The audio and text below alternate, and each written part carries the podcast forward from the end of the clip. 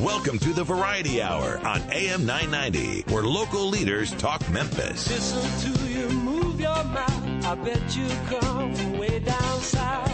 Now don't tell me, let me guess, you're from the town that I love best. Talk Memphis, I wish you would. Talk Memphis, you sound so good. Talk Memphis, high on the bluff. I swear I can't get enough listening to you talk that stuff. Talk Memphis, oh yeah, talk Memphis. Welcome to Talk Money on A M nine ninety. And now here's your host, Jim Shoemaker.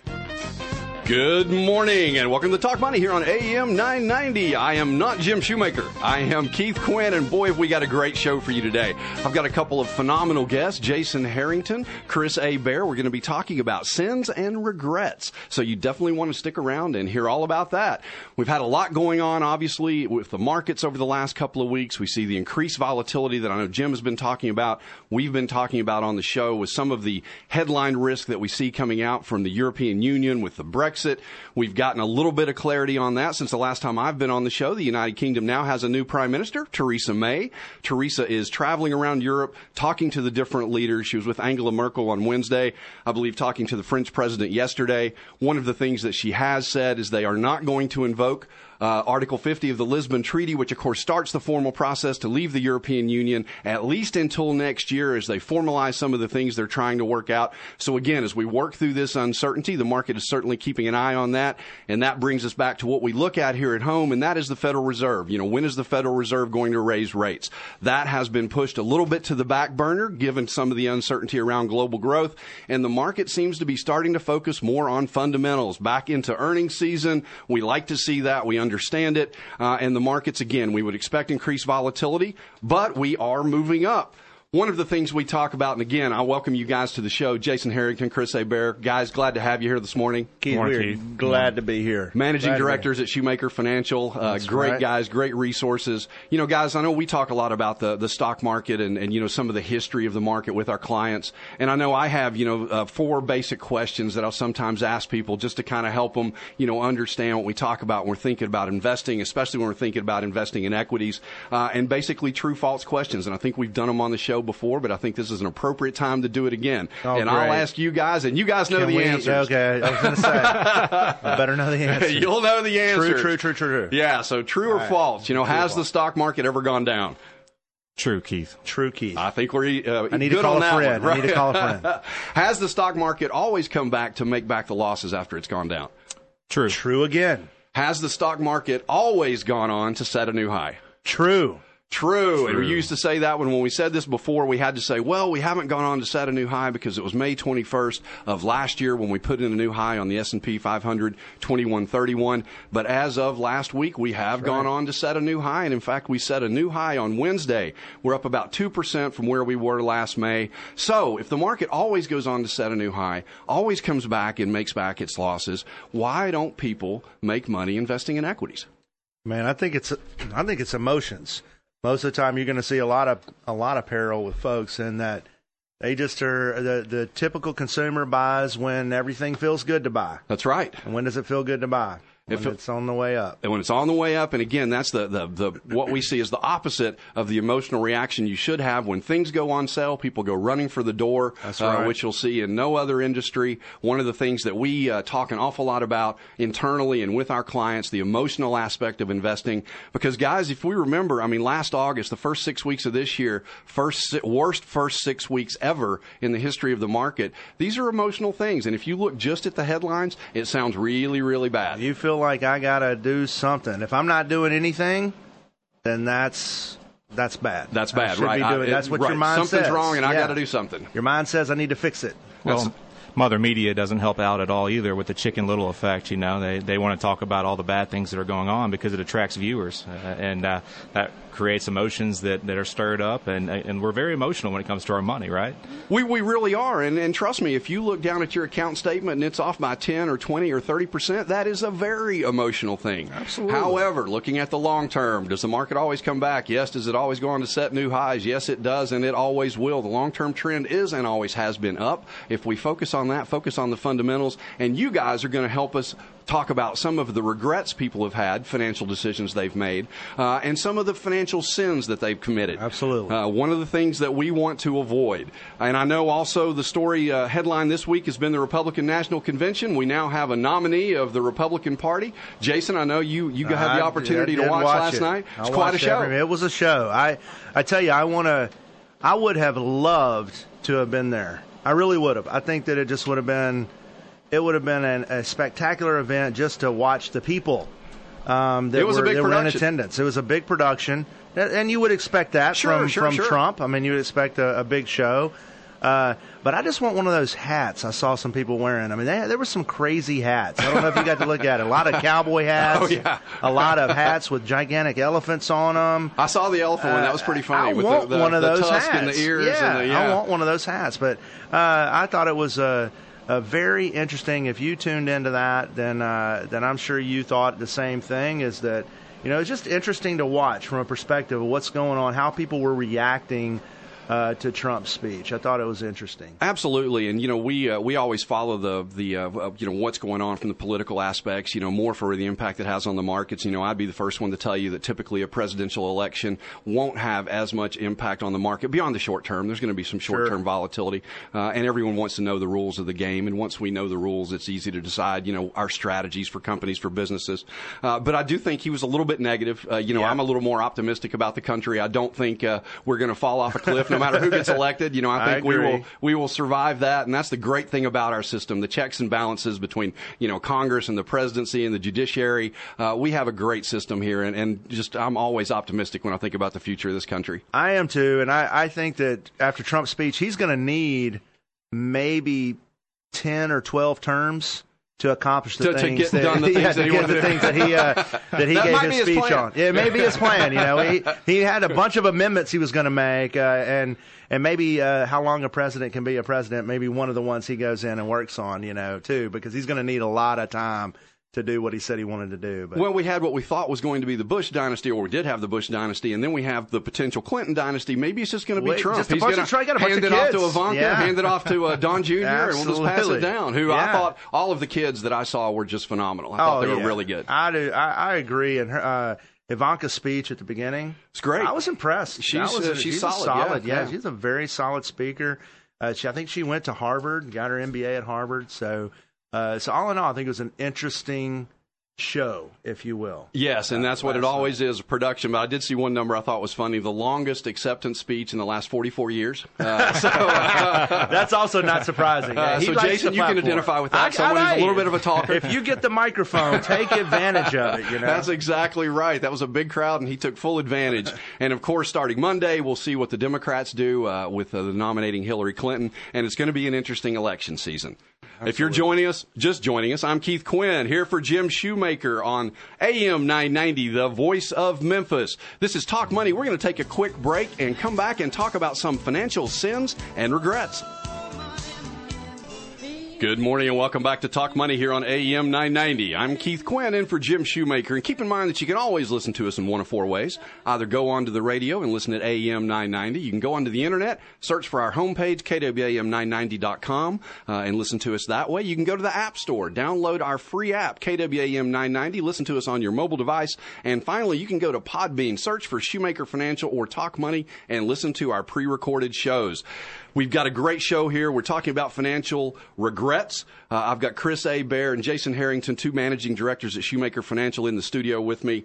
So let's go ahead, guys, and just dive right into the financial regrets that people have. And I know it's one of the things, again, we talk a lot about planning. So so what is that, Jason? Tell us, you know, again, some of the things that people regret that they've done in their financial lives. You know, I think uh, most most people, Keith, are, are hoping to look back one day and say they lived a life, you know, with no regrets. You know, I, I did what I did. I worked hard and and, sure. and uh, got to accomplish some things. I raised my family right, and you know, I, I've I've done just some good things in life. But you know, what we find statistically, uh, according to some uh, Bankrate dot com, is that of almost three quarters of Americans look back and have some financial regret. Right, and that's uh, that's that's sad. Three quarters. Three quarters. Of Americans. I mean, that's a big number, and you would think that, and with the amount of money that we have in America. I mean, we're we're a, a pretty privileged country. Oh, we've been blessed as we've a nation. We've been blessed as a nation. You would think that that number was a little lower. And, uh, you know, and if you when we're talking to our clients, and, and there's a, an article that has come out, again, by at, at Bankrate dot com, put out a, an article uh, that talked about some of the regrets. And I think you, when we talk about them, you'll see that we see them translate to our real-life scenario. The biggest regret, what do you, what do you think, Chris, Keith, the, the number one regret financially, number one financial regret that people have, uh, on, on statistically speaking? What do you think the number one regret was? It's funny you ask that, because I, I would have to imagine not saving enough for retirement. But the reason is it's all in hindsight. No, normally, you're getting closer to retirement, and you're, you're you've lost time, and time is something that we definitely have to take advantage of. But yeah, I would say that probably had to be uh, what comes to mind for me. Well, you're right. It's it's not saving enough for retirement. I think most people, that's a function of retirement's a long way away. Right. It's kind of one of those things where I t- I, you take a break from reading a book and realize that's been nine months since you read it. You know, I mean, it's a, everything's going to be uh, okay. I got tomorrow, I got tomorrow, I got tomorrow. And then next thing you know, you're five years away and you haven't saved enough. But the biggest financial regret uh, for Americans is that they haven't saved enough for retirement. And it's sad, you know, that you, you do so much better. And you guys, we know the power of compounding and the, and the effect it has if you start saving early. But when you're eighteen, nineteen, twenty, when you're just getting married in your mid-twenties, you know, when you're just starting your career in your late twenties, early thirties, uh, retirement is sometimes the last thing on your mind. Absolutely. It's so hard for these. I mean, when we have those young couples come into our office, I love to see it. Right. It, it is a fresh Uh, look for us to see those young couples or those young professionals coming up. I get so excited because these guys are going to separate themselves f- for the rest of their lives. Absolutely. Financially, and I get so excited. But the fact of the matter is, it's still hard for them to imagine stopping work when, quite frankly, they've just started work. Right, right. You know, it's hard for them to think that long, long term. So part of one of the ways as financial advisors that we can help is to get them to break those retirement goals down into smaller pieces, mm-hmm. uh, and try to hit shorter targets. But yeah, uh, but yeah, you, we I think everyone knows fundamentally time is power. Right. When yeah. it comes to money, just getting it done is just a hard thing to do. The well, time. You, Go you ahead, hit, Chris. You hit the nail on the head. Uh, the reality of the situation is it's hard for them to emotionally attach themselves to who they're going to be ten, twenty, thirty, forty years down the road. So Absolutely. They don't see themselves to what life's going to look like thirty or forty years down the road. So in hindsight, as you get closer to that that day when you will step off into retirement, you're looking back, and that's a regret. So right. when I talk to the clients, similar to what you're talking about here, Jason, is uh, when you're talking to the young couple, you're trying to, to try to attach them and emotionally connect them to what that's going to be like. And in fairness, I mean, it's kind of like the diet starts tomorrow. You know, my Absolutely. Intention is that I want to be uh, healthy and I want to do all the right things and eat right. But when I sit down and look over the menu, uh, the burger, that fries, steak looks good. It steaks yeah. looks good. The cheeseburger looks good. All those things look good. And, and we say, all right, well, I'll just put it off till tomorrow. So it's hard sure. for us not to be optimistic because we feel like we have time on our side.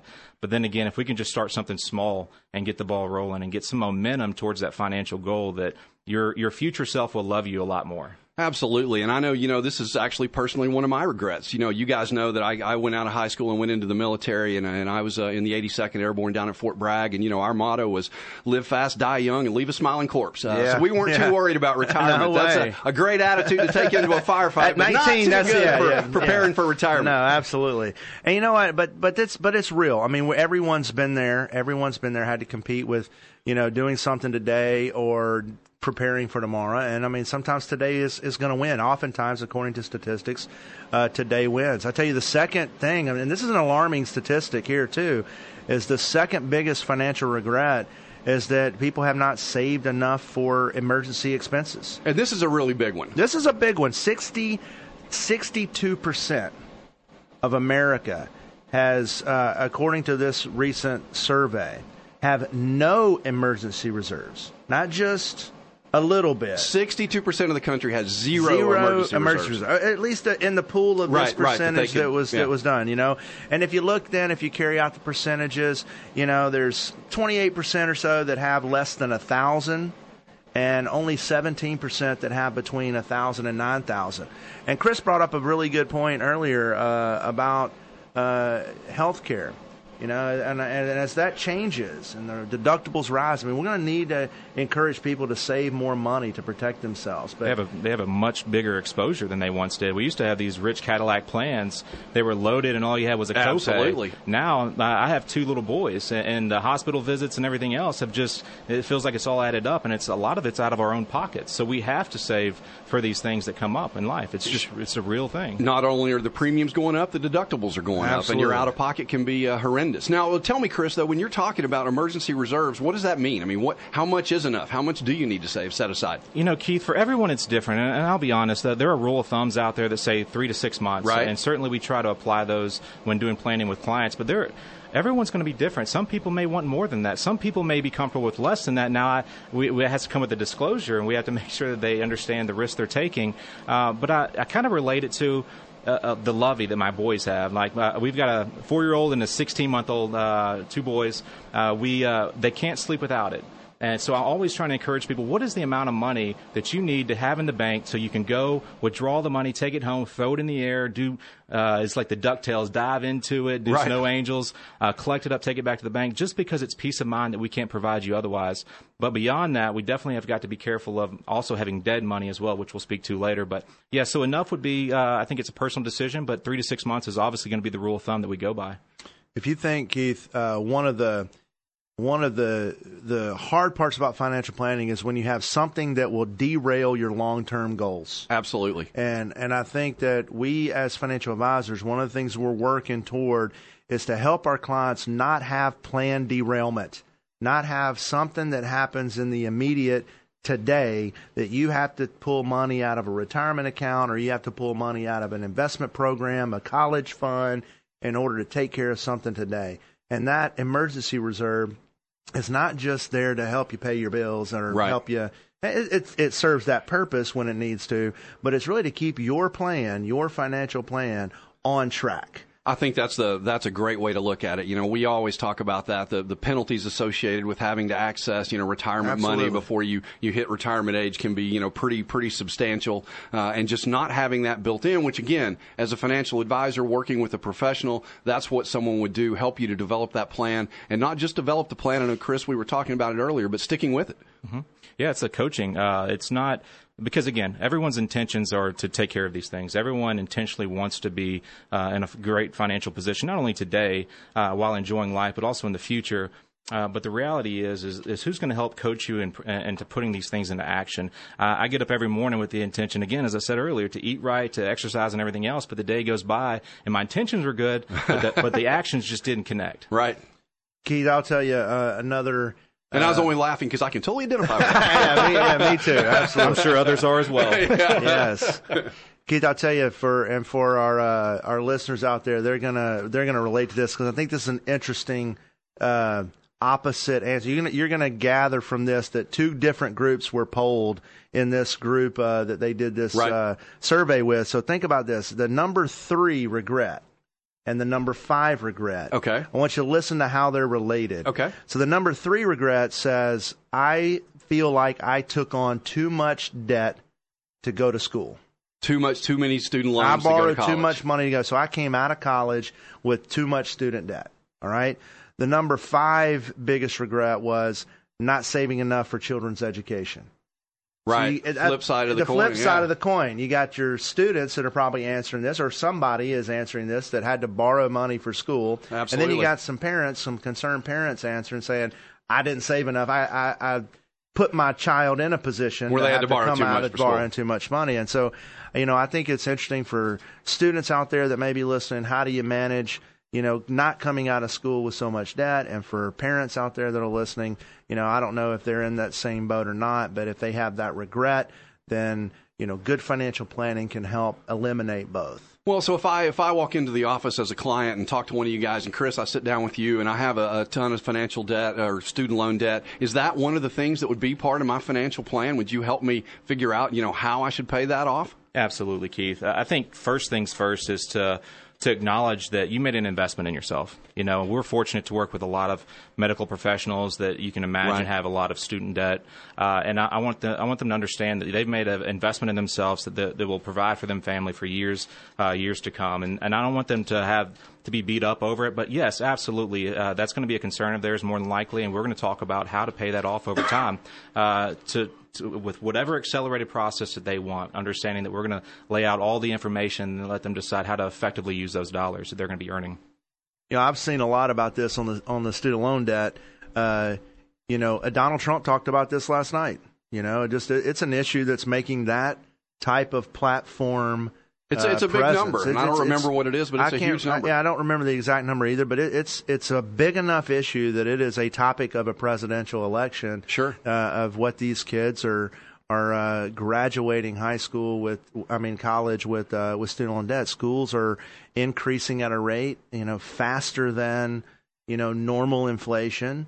Uh, in some ways, and some schools are going faster than what the market can can uh, can bear, and uh, it's going to have to be something that will be addressed, and you can address that through through financial planning. And I did like what Chris said, though, is looking at it because, you know, we talk a lot about, you know, what is your biggest asset? Mm-hmm. Uh, well, as Chris said, you know, your biggest asset is going to be yourself, you know, your ability to earn an income over the span of your life. And an investment in that asset is not necessarily bad, but then you have to, you know, face the reality of you have to make those payments, look at where, you know, which account has the highest interest rate on it, potentially, you know, pay down those first. But I think the key thing that I would want everyone to take away from is having that plan, sticking to it. You know, there is not, Chris, would you say, is there a situation that someone could walk in to your office with that you couldn't plan for? Absolutely not. I think as long as they're motivated to uh, to act on some of the coaching that we're going to do, uh, I, I always find that people feel so beat up.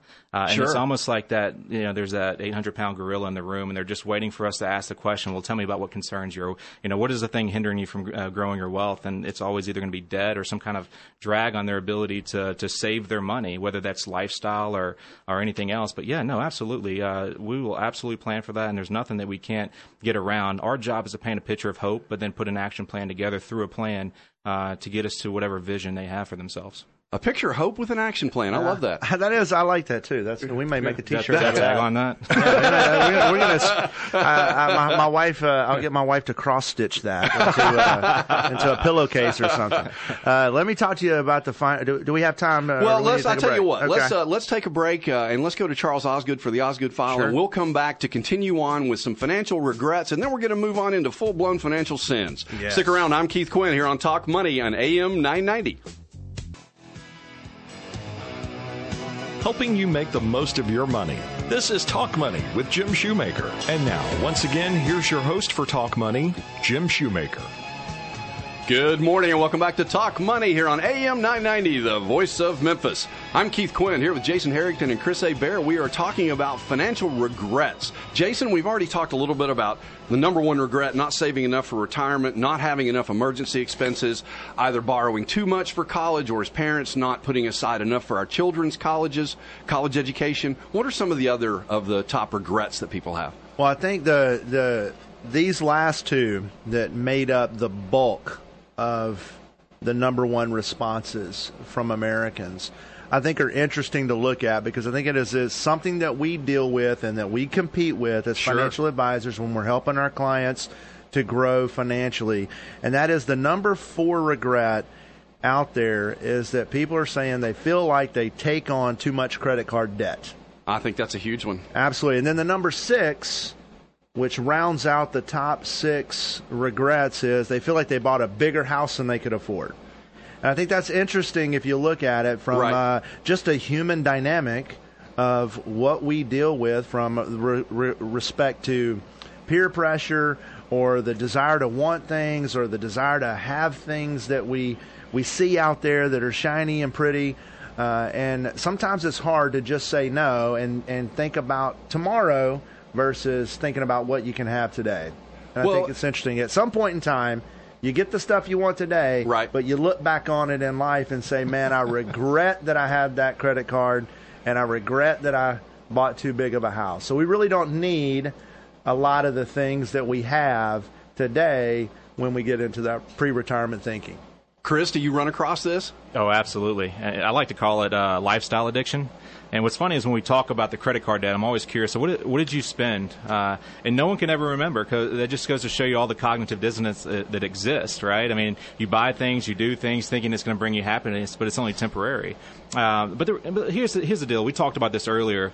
Uh, it's hard for us to relate twenty, thirty years out of what world's going to look like today. But what I do know about myself today is I want to enjoy the things that I want to enjoy. I want the, I right. want the house. I want the vacations. I want the car. I want the new technology. Um, and it's real. I mean, it's absolutely real. For us and our family, uh, ten years ago when I joined uh, and married my wife, we, we started family vacations. They started in Orange Beach, very simple vacation.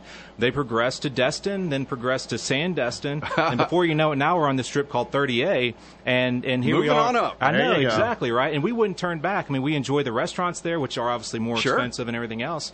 So th- these are things that are fighting, uh, uh, that we're fighting to try to build wealth and to, to build the protection that we want and, and, uh, and to save for those things that we ultimately want to have in the future. So it's very real. It's very real, very real. And, and you know, uh, the when you're when you're talking to someone about financial planning, Keith, I think the interesting thing, and what I hope our our listeners out there, or your listeners out there, will will grasp, is that good financial planning right. will give you the freedom to do some of the things you want to do today, and all of the things that you want to do in the future. I like that. I think if you if you are planning right, then you should not you should be able to enjoy some of the fruits of your labor. Yeah, absolutely. absolutely. You, you you should not financial plan yourself into being broke today. Yeah, uh, but if you do it right, you can enjoy some things today. And all of the things and you want all to of the things that you want to enjoy in the future. You could argue with that. Absolutely. Yeah. Well, listen, we're not failing because of lack of income. I mean, income across uh, America is is up. And what I would say is this: is it's not a lack of income. Uh, what it is is an unsustainable growth of lifestyle.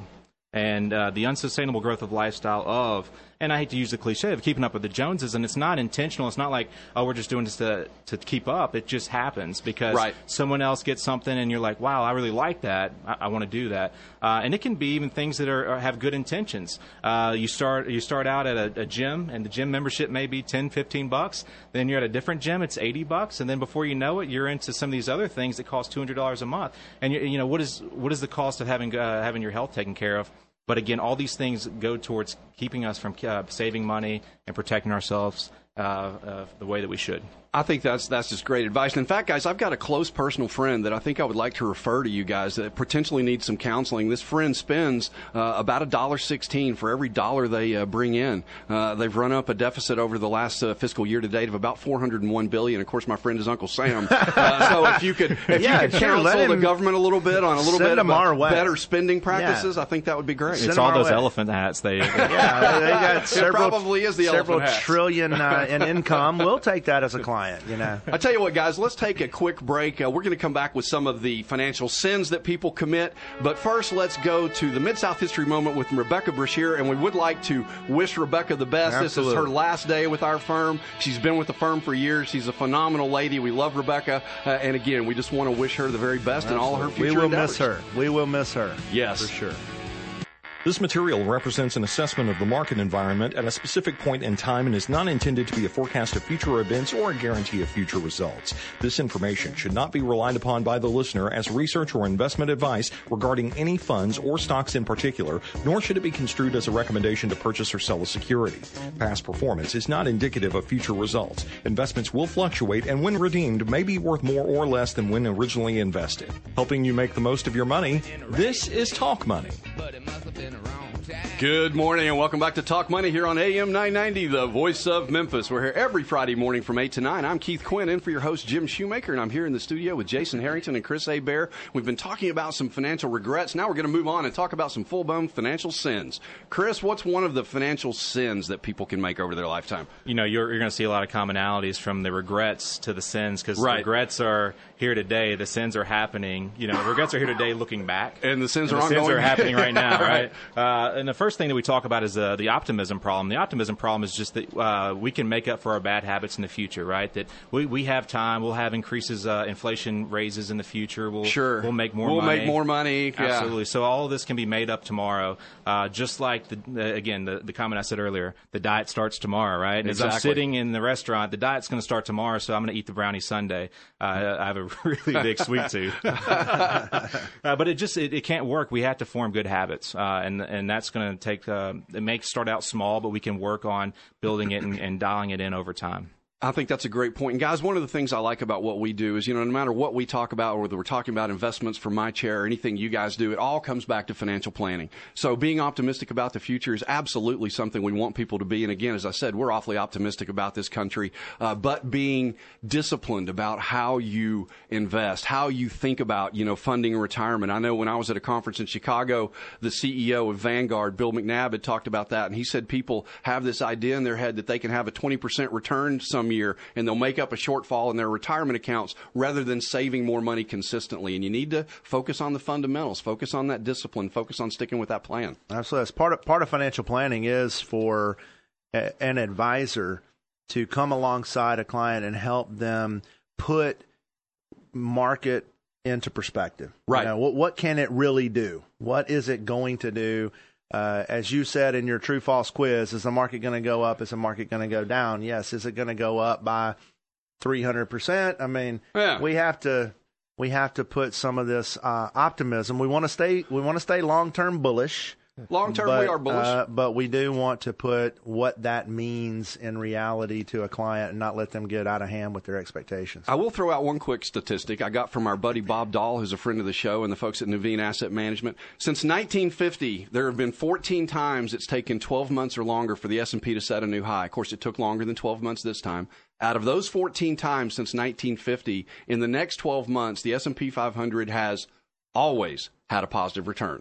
Always wow. had a positive return. Average gain of eighteen percent and the smallest of three point one percent. Now, what is past performance indicative of? Not a thing. Absolutely nothing. But it was an interesting stat. Is that a trick question? But you can learn, but we, what we can learn, what we can do with past performance is learn from it. We learn from it, sure. And, and, and we can learn from that. And so that's what we're, our job is to come along clients and teach them about this optimism. Uh, can we be optimistic? Yes. Can we be overly optimistic and borderline, you know, unrealistic? No, we can't. We're we always can't cautiously that. optimistic. Absolutely. And I think that's the way to phrase it. And with that, uh, it's a great segue. I mean, because then why don't people make money in the market? Uh, why, right. why is it that they continue to, to not make the returns that they feel like they should, or that statistically they're hearing about, right? Uh, and I think it has a lot to do with just impulsive. Uh, and that's another sin, is just having the impulsive problem. Uh, and that's just staying away from things that sound too good to be true, most likely are. Mm-hmm. Uh, people promising the world uh, on, on return with, with no risk. I mean, that those things just don't exist out there. And if they did, why would they be contacting you about it? Uh, and then the other thing I think about is just, uh, as we said earlier, the Chicken Little effect, the, the media. The media's got all the noise, and we have to put the media in its perspective. And the media is here to drive advertising and to sell, uh, right. ultimately. So in order to do that, they have to get listeners and viewers and things like that. So that's that's their perspective, is trying to get as many eyes and ears as possible. So, of course, uh, what sells is fear. Uh, and, and people are emotional when it comes to their money. So when when they're selling um, that the world uh, the world is coming to an end, then uh, then ultimately we're going to react. So you think if Bernie Madoff promised me a ten percent return every year and wouldn't tell me how he's getting it, that should have been a red flag? uh, maybe. but I, I, I think I think Chris's point is, it points back to something you said earlier, uh, earlier, Keith, and that um, you know what what is going to happen with regard to to financial planning is that you know people. Uh, People are going to respond a little bit impulsively when things are going good. Uh, you know, when things are going good, well, then that's when I need to react. Right, right. And, and people, when they when things start to go down in the stock market, people get a little panicky, and they let that fear and that impulse drive their decisions, sure. rather than some of these historical numbers that you had, or some some logical future prediction of what will happen. And they don't they don't wait. They just They just respond impulsively yep. without uh, a lot of thoughts. I think that's interesting dynamic when you think about what's going on in these people's minds. And that's real. It, it is very hard to outplan what your gut and what your emotions are telling you to do. Hey, and if you watch the financial media, these are smart guys. And when yeah. they're sitting on there saying the world's coming to an end, and if you don't know better, hey, hey you believe them. You believe the them, may absolutely. Be coming to an end. But isn't this unique? I mean, I, I love football, and we, we tune into football, and there's analysts in football too, correct? And, sure. and, and you have one analyst that is passionate about one team winning, and then you have another analyst that's passionate about another team winning, and they all have great points. Right. The reality is, is that the future is fundamentally unpredictable. We don't have a crystal ball. There is no way to predict the future. There are things that are going to happen that are completely out of everyone's control. Um, so what, I, what we have to do as fiduciaries, as financial planners, we have to be uh, unemotional when it comes to someone's money. And our job is to act in their best interest. And many times that means talking them off the ledge and, and really kind of put in perspective, what is the long-term uh, what's the long-term plan here? What's sure. the what's the what's the future vision? And uh, are we going to react when things uh, when things get volatile or, or as your account fluctuates? Or are we going to stick to our guns and, and take a principled approach and understand we'll put it in and put it in its place and, and continue down the path that we've already uh, set aside? I think that is a phenomenal point. You know, one of the things we see is, you know, we'll see a lot of these economists calling for the for the doom and gloom kind of predictions. But one of the problems is, and it's exactly as Chris said, you cannot predict the future. These are brilliant guys who build incredibly complex models.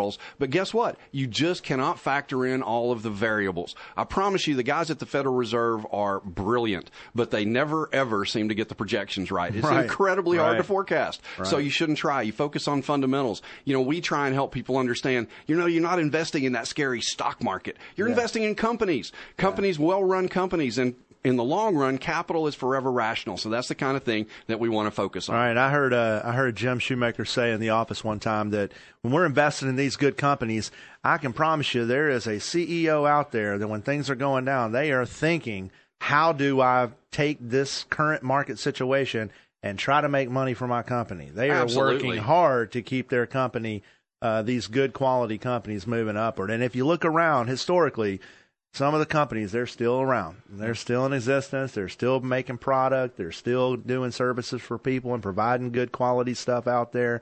Uh, and it seems like that's the answer, is just to focus on these fundamentals that you're talking about. Focus on the fundamentals. You know, when the market pulls back on an emotional headline, the Brexit, Uh, it doesn't have anything to do with the fundamental value of these companies or their potential future cash flows. Uh, I think that's one of the great things about the nature of the Brexit, the fact that it's going to take so long to play out. A lot of these companies will be able to prepare and, and put a plan in place to deal with those circumstances, whatever they may be. I think, if, uh, unfortunately, historically, you'll look at a lot of money in the market gets lost when people react to headlines.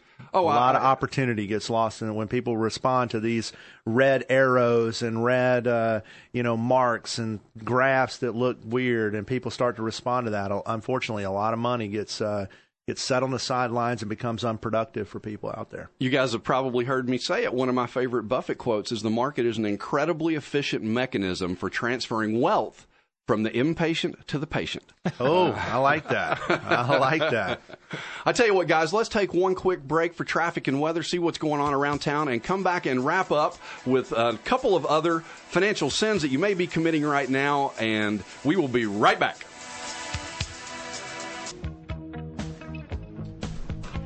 Good morning and welcome back to Talk Money here on A M nine ninety. I'm Keith Quinn here with Jason Harrington and Chris Abair. We've been talking about financial regrets, financial sins. Chris, what are some other financial sins that people are making? Well, uh, to keep in um, the path that we're going, when we, when we have uh, fearful uh, thoughts uh, and we pull our money out of the market, where right. does that money typically go?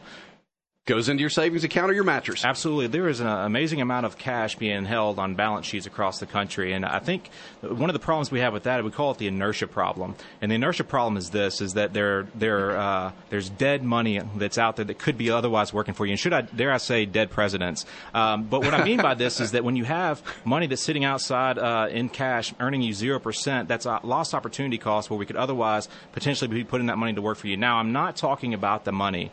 That, that safety blanket money, that money that's sitting there who's giving you peace of mind and everything else. I'm right. talking about the money that's beyond that, that we could be putting uh, to work for you. That is, is there simply because of being fearful of investing in anything.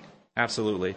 And uh, when, when I think about this, I, I always come back to this. When I, when I When I think about what the job that we do and the, what we provide clients, it, because we have we have decided and we, we know that the future is fundamentally unpredictable and there are no crystal balls of what the future may bring, uh, it is very important that we uh, that we understand that the quality of our life is going to be directly related to the quality of the decisions we make.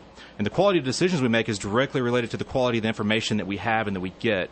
So we have to align with advisors that are not only going to provide us and empower us with the information that we need to make great decisions for our financial future, but we also need to work with an advisor who's going to help coach us to then execute those decisions, uh, rather because a plan that's not, you know, executed is, is worth nothing. Absolutely uh, so right. So definitely working with an advisor who's going to, to challenge you and push you to be the best version of yourself and push you towards that goal.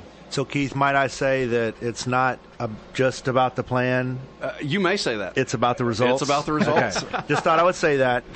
Little plug for Shoemaker Financial. Hey, that's that. But that's the bottom line, guys, and we talk about that a lot. We could write the best financial plan you have ever seen, but if you put it on a shelf and do nothing with it, it is absolutely worthless.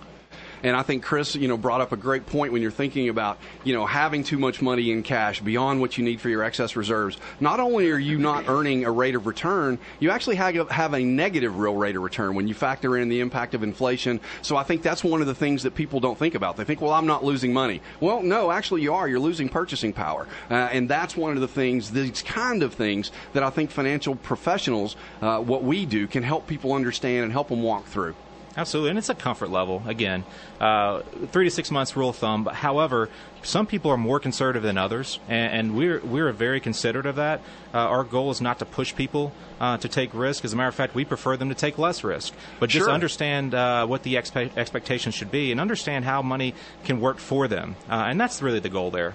And I think, you again, you know, as part of a financial plan, we want people to understand what they're doing. We don't want to give you an idea that's so complex you can't possibly grasp it. I mean, you know, we want you to have that sleep factor. Yeah, I mean, it's all communication skills. If, if your advisor cannot articulate the strategy to where you can understand it, by all means, ask questions. You're the one that matters here. You're the asset. You're the one that we're trying to engage with a relationship on a journey as you make financial decisions. And don't be embarrassed to ask questions. Don't act, you know, don't be embarrassed if you don't know what you're really asking, because I promise you, if I went into your job, I would have no idea what you're talking about. I hate to say there's no stupid questions, but there is no stupid questions. There are there are no stupid questions. No, we hope uh, we, Mister Shoemaker and I talked about that on the show a couple of weeks ago, that we hope our clients have freedom and feel empowered. A lot of times we'll tell them when they first come in, I want to give you the, the, the freedom and I want to empower you. Ask anything. Ask anything. You know, ask anything. We are we are here for that question. And it's part of building the relationship, and frankly, it's what we hope is part of our value. Again, we're going to be honest with you. We're not going to sugarcoat the truth. We're not going to tell you you don't need to save more if you do. Uh, we're not going to pretend you're going to get a twenty percent rate of return if we think that's unrealistic. But it's having that disciplined focus and those long-term goals. All about financial habits, baby. Financial habits. It's not just the plan. It's the results. Fantastic. This has been a great show. I hope you've enjoyed it. I'm Keith Quinn. I've been here with Jason Harrington and Chris Abair, two managing directors at Shoemaker Financial, helping you understand a little bit about what we think at Shoemaker about financial planning. Please feel free to reach out to the firm if you'd like some more information, nine oh one, seven five seven, five seven five seven. I would like to thank our guest coordinator, Francis Fortner, our compliance officer, Jim Shoemaker, our production assistant, Eleanor Moskowitz, board operator John McCommon. And I hope you can join us next Friday from eight to nine when we will have Terry Hurt talking about the power of the person, Stanton Brown giving us some tips on long-term care. Until next time, I am Keith Quinn for Talk Money, helping you make the most of your money.